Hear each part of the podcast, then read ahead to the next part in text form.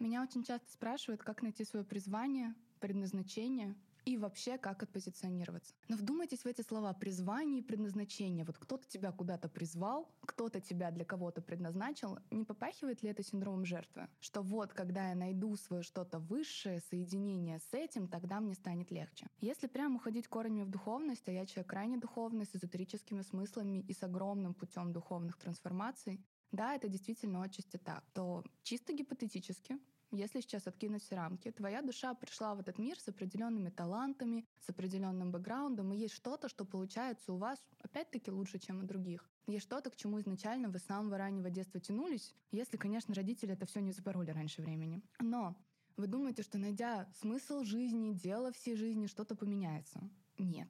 Просто перестаньте его искать и начните делать то, что вам интересно. Когда меня спрашивают, типа, Лера, а как определиться, вот фотограф я или стилист, да, а как это еще потом упаковать так, чтобы это в массах продавалось? Я думаю, так, ну смотри, да, как бы это как хлеб с маслом. Вот ты фотограф и стилист. И если рассматривать одну конкретную личность совокупности, скорее всего, окажется, что и в фотографии, и в стиле она делает все то же самое. Например, проявляя других людей через какую-то внешнюю возможность, да, и там, и там она помогает людям выделяться. И если это расширить эту личность и посмотреть, что она еще делает дома, что она делает с людьми, и чем она увлекалась в детстве, скорее всего, там будет все то же самое, да, про проявление. Если вы сейчас задаетесь вопросами, как запозиционироваться или в чем мое предназначение, в чем мое призвание, киньте, пожалуйста, все внешние условности. Мама сказала быть бухгалтером, потому что это престижно. И посмотрите чуть-чуть сверху.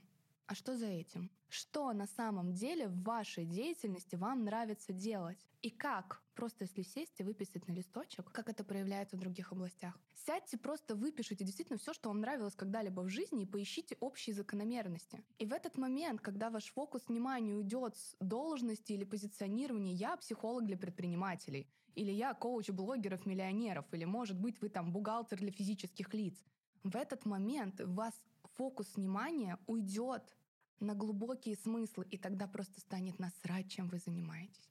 Потому что я в своей профессии, чем бы я ни занималась, я безопасный проводник. Да, звучит сложно, эзотерически, но я для себя это определила так, потому что это созвучно моей душе, моей терминологии. И если я безопасный проводник, который помогает людям, ну как бы сопровождает людей в любых процессах, то мне все равно, в каких процессах и какими инструментами я буду их сопровождать. Пойду я работать в детский сад, а я там работала. Пойду я работать курьером, фотографом, визажистом, стилистом, СММщиком, наставником. Буду руководить, как руководила команда из 50 человек и делать миллионные обороты. Мне все равно, потому что это все про меня, потому что здесь главное вот то самое призвание и предназначение, которое я реализую в том, что мне интересно.